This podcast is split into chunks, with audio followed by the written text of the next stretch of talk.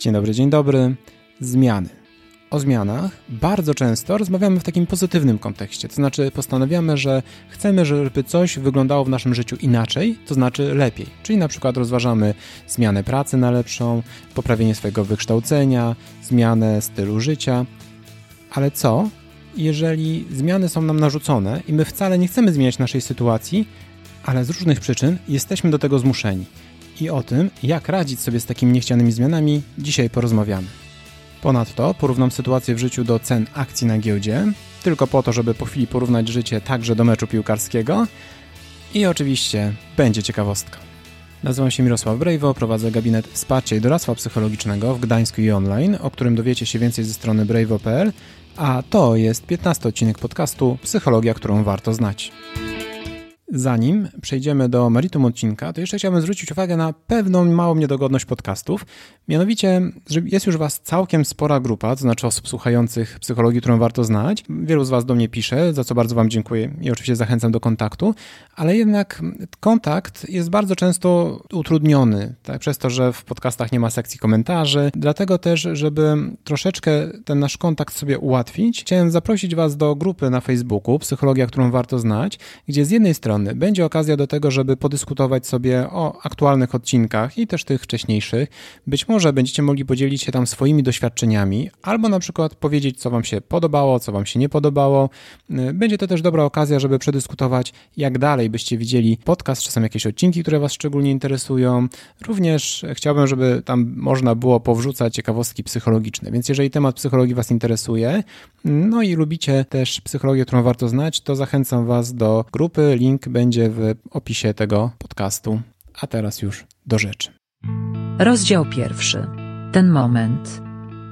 Wyobraźmy sobie taką sytuację. Jest wtorek, godzina dziewiąta, wchodzicie do biura, do pracy, którą z grubsza lubicie, wiecie mniej więcej, co będziecie dzisiaj robili, przyzwyczailiście się już do tego miejsca, Macie też plany na popołudnie, na czwartek jesteście umówieni ze znajomymi, w perspektywie niedalekiej także macie już wyjazd na wakacje zaplanowany razem z rodziną. Ogólnie cały wasz świat jest z grubsza poukładany. I co się okazuje? Że w tym dniu dostajecie wypowiedzenie z pracy. Czy planowaliście dzisiaj dostać wypowiedzenie z pracy? Nie. Ale to nie było do końca zależne od Was, w związku z tym jesteście zmuszeni do tego, żeby poradzić sobie z nową sytuacją.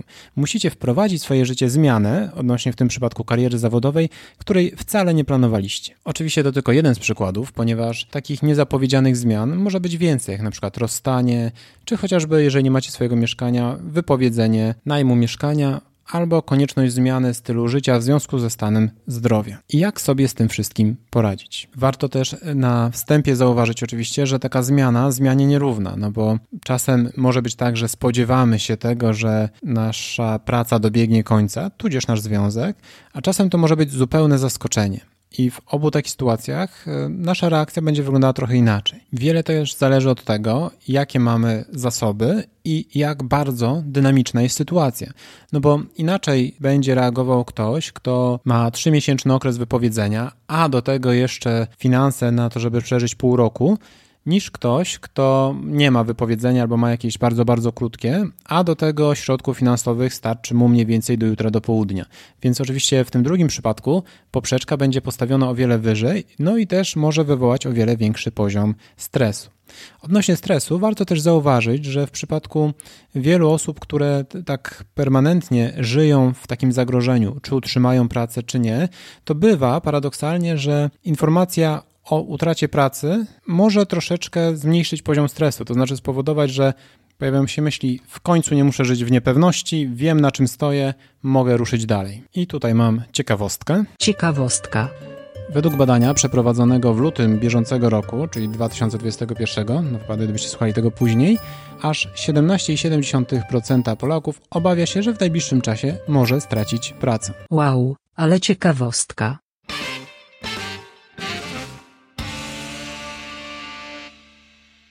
Zderzyliśmy się więc z trudną informacją o tym, że musimy wprowadzić zmiany w swoim życiu. Co więcej, być może musimy te działania podjąć bardzo, bardzo szybko. No i tutaj y, są w sumie takie dwa główne nurty czy sposoby funkcjonowania. To znaczy, są osoby, których taka informacja przełącza przynajmniej na początku taki tryb bardzo, bardzo zadaniowy. Okay, dobra, nie mam pracy, to co mogę zrobić? Ciach, ciach, ciach. U części osób, i to chyba jednak częstszy sposób, pojawia się smutek i przygnębienie. I w tej sytuacji, na dobry początek, dobrze dać sobie troszeczkę przestrzeni, żeby odczuć te emocje i żeby trochę zadbać o siebie. Przy czym nie chodzi tu w żadnym razie o to, żeby uciekać od tej sytuacji, udawać, że nic się nie stało i nie wiem, zwlekać z szukaniem na przykład nowej pracy przez, przez kilka miesięcy. No w przypadku relacji to akurat będzie trochę inaczej, ale myślę, że temu poświęcimy osobny odcinek. Warto natomiast zadbać, o ile to możliwe, o wsparcie, to znaczy po prostu spotkać się z kimś, kto będzie nas wspierał w tej sytuacji, porozmawiać, w razie konieczności być może udać się do specjalisty.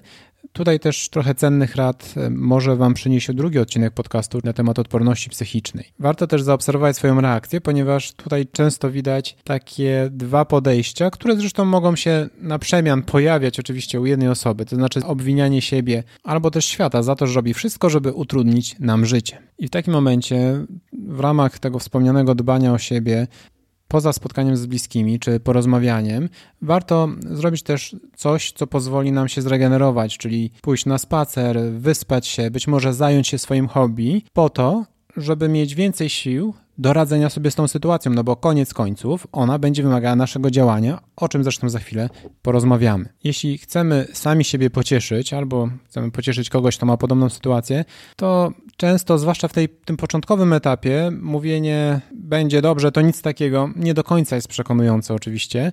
Natomiast to, co może pomóc, to zastanowienie się, jak wcześniej radziłem sobie w podobnych sytuacjach. Bo bardzo możliwe, że jak już trzymamy się przykładu utraty pracy, że już wcześniej zdarzało się Wam nie mieć pracy i jednak za każdym razem sobie radziliście. Więc jakie Wasze umiejętności Wam to umożliwiały? Przydatną metodą, która może Wam pomóc poradzić sobie w podobnej sytuacji, jest również po prostu pisanie. To znaczy, spróbujcie sobie nastawić zegarek na kilka minut i w tym czasie pisać wszystko, co Wam przychodzi do głowy na temat tej trudnej sytuacji. Potem już tego nie analizujcie, nie czytajcie, możecie to wyrzucić. Chodzi o to, żebyście mogli wypisać te swoje wszystkie negatywne emocje. Rozdział drugi. Co dalej? To poświęcimy już chwilę na to, żeby zregenerować się po tym trudnym doświadczeniu przychodzi czas na działanie.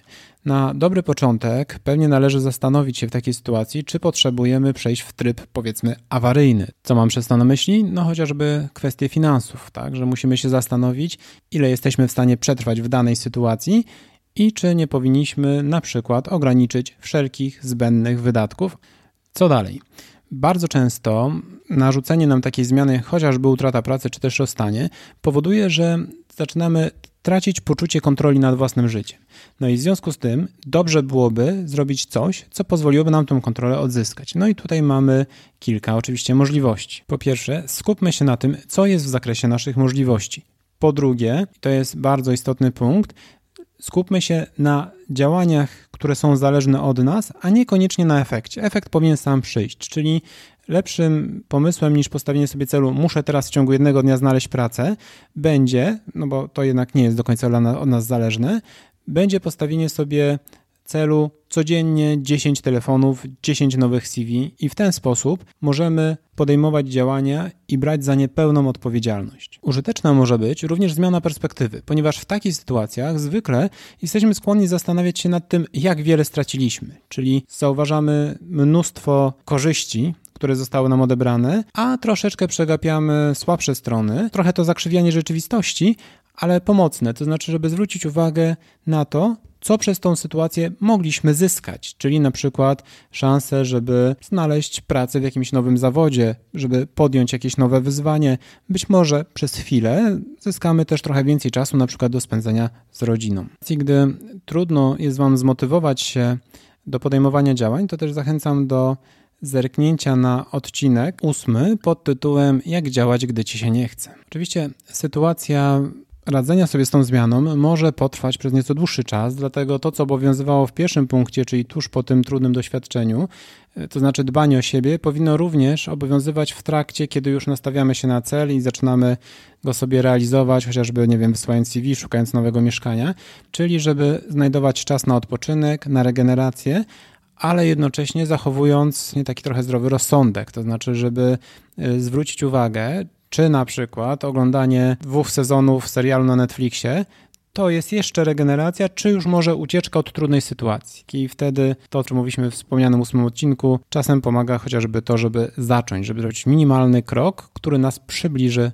do celu. W tym miejscu chciałbym też powiedzieć o dość istotnej rzeczy, o którą pewnie warto byłoby zadbać w momencie, gdy już osiągniemy, gdy już poradzimy sobie ze zmianą, czyli znajdziemy nową pracę, ułożymy sobie życie po rozstaniu, czy znajdziemy nowe mieszkanie. No tutaj pewnie jeszcze wiele takich przykładów zmian dałoby się wymyślić. To znaczy, żeby zastanowić się, jak się przygotować do tego, żeby w następnym razem w podobnej sytuacji było nam dużo łatwiej. I to nawet teraz, jeżeli akurat nie macie takiej trudnej sytuacji, to warto sobie zrobić taką małą inwentaryzację i się zastanowić, co gdybyście nagle w tym momencie mieli stracić pracę, gdybyście się rozchorowali, jak byście sobie poradzili. I wtedy warto stworzyć sobie jakiś taki, powiedzmy, plan bezpieczeństwa, może także w zakresie finansów, po to, żeby w momencie, gdy pojawia Wam się trudna sytuacja, nie stresować się tym nadmiernie. No bo jednak, tak jak powiedzieliśmy na początku, gdy ma się poczucie, że jesteśmy w stanie przetrwać nie wiem, bez pracy pół roku czy rok, jest o wiele łatwiej funkcjonować niż w momencie, gdy jesteśmy w stanie przetrwać jeden dzień.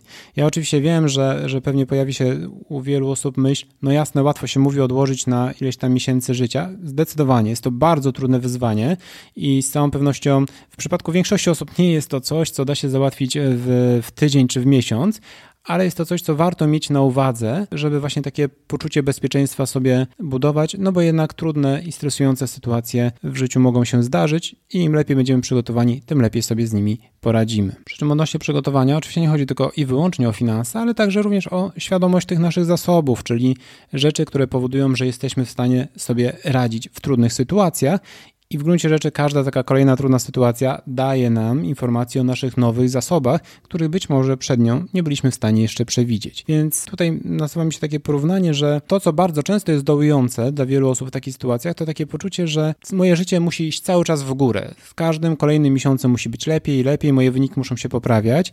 No a jednak to troszeczkę przypomina sytuację akcji na giełdzie. To znaczy, one nie zawsze idą cały czas w górę, tak? Zwykle notujemy jakieś spadki, czasem większe, czasem mniejsze i w naszym funkcjonowaniu również może być podobnie. Kluczowe jest raczej to, żebyśmy mieli poczucie, że ogólnie tendencję mamy wzrostową. A jeżeli mamy z kolei poczucie, że w wieku 25, 30 czy 40 czy 50 lat tyle mi się posypało, to jak ja sobie teraz poradzę? to czasem pomocna bywa taka metafora meczu piłkarskiego, tak, który trwa 90 minut. W wielu przypadkach jest dużo doliczonych minut oczywiście. No i co, jak macie 30 lat czy 40, zdarza wam się, że tracicie bramkę, to znaczy przytrafia wam się jakaś trudna sytuacja, no to w praktyce macie jeszcze dobre 50 minut na to, żeby te straty odrobić, a jak wiemy, to jest bardzo dużo czasu, wiele nieprzewidzianych sytuacji może się wydarzyć, więc jest jeszcze mnóstwo okazji do tego, żeby nadrobić wynik. Podsumowując, czasem może się przytrafić, że musimy zmienić coś w swoim życiu, nawet bardzo, bardzo drastycznie, chociaż wcale tego nie planowaliśmy nie chcieliśmy.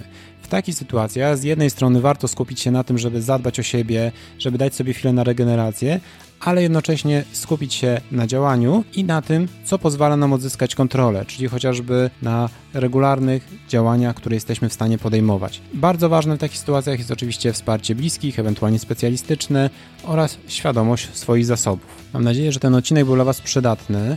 Jeżeli interesujecie się psychologią, to raz jeszcze zachęcam Was do tego, żeby dołączyć do grupy Psychologia, którą warto znać. Link w opisie do tego odcinka podcastu. A tymczasem już za dwa tygodnie, czyli 10 sierpnia, porozmawiamy o bardzo istotnym temacie, który jest w gruncie rzeczy nieco bardziej skomplikowany niż by się mogło wydawać, czyli o odpoczywaniu z psychologicznego punktu widzenia. Do usłyszenia.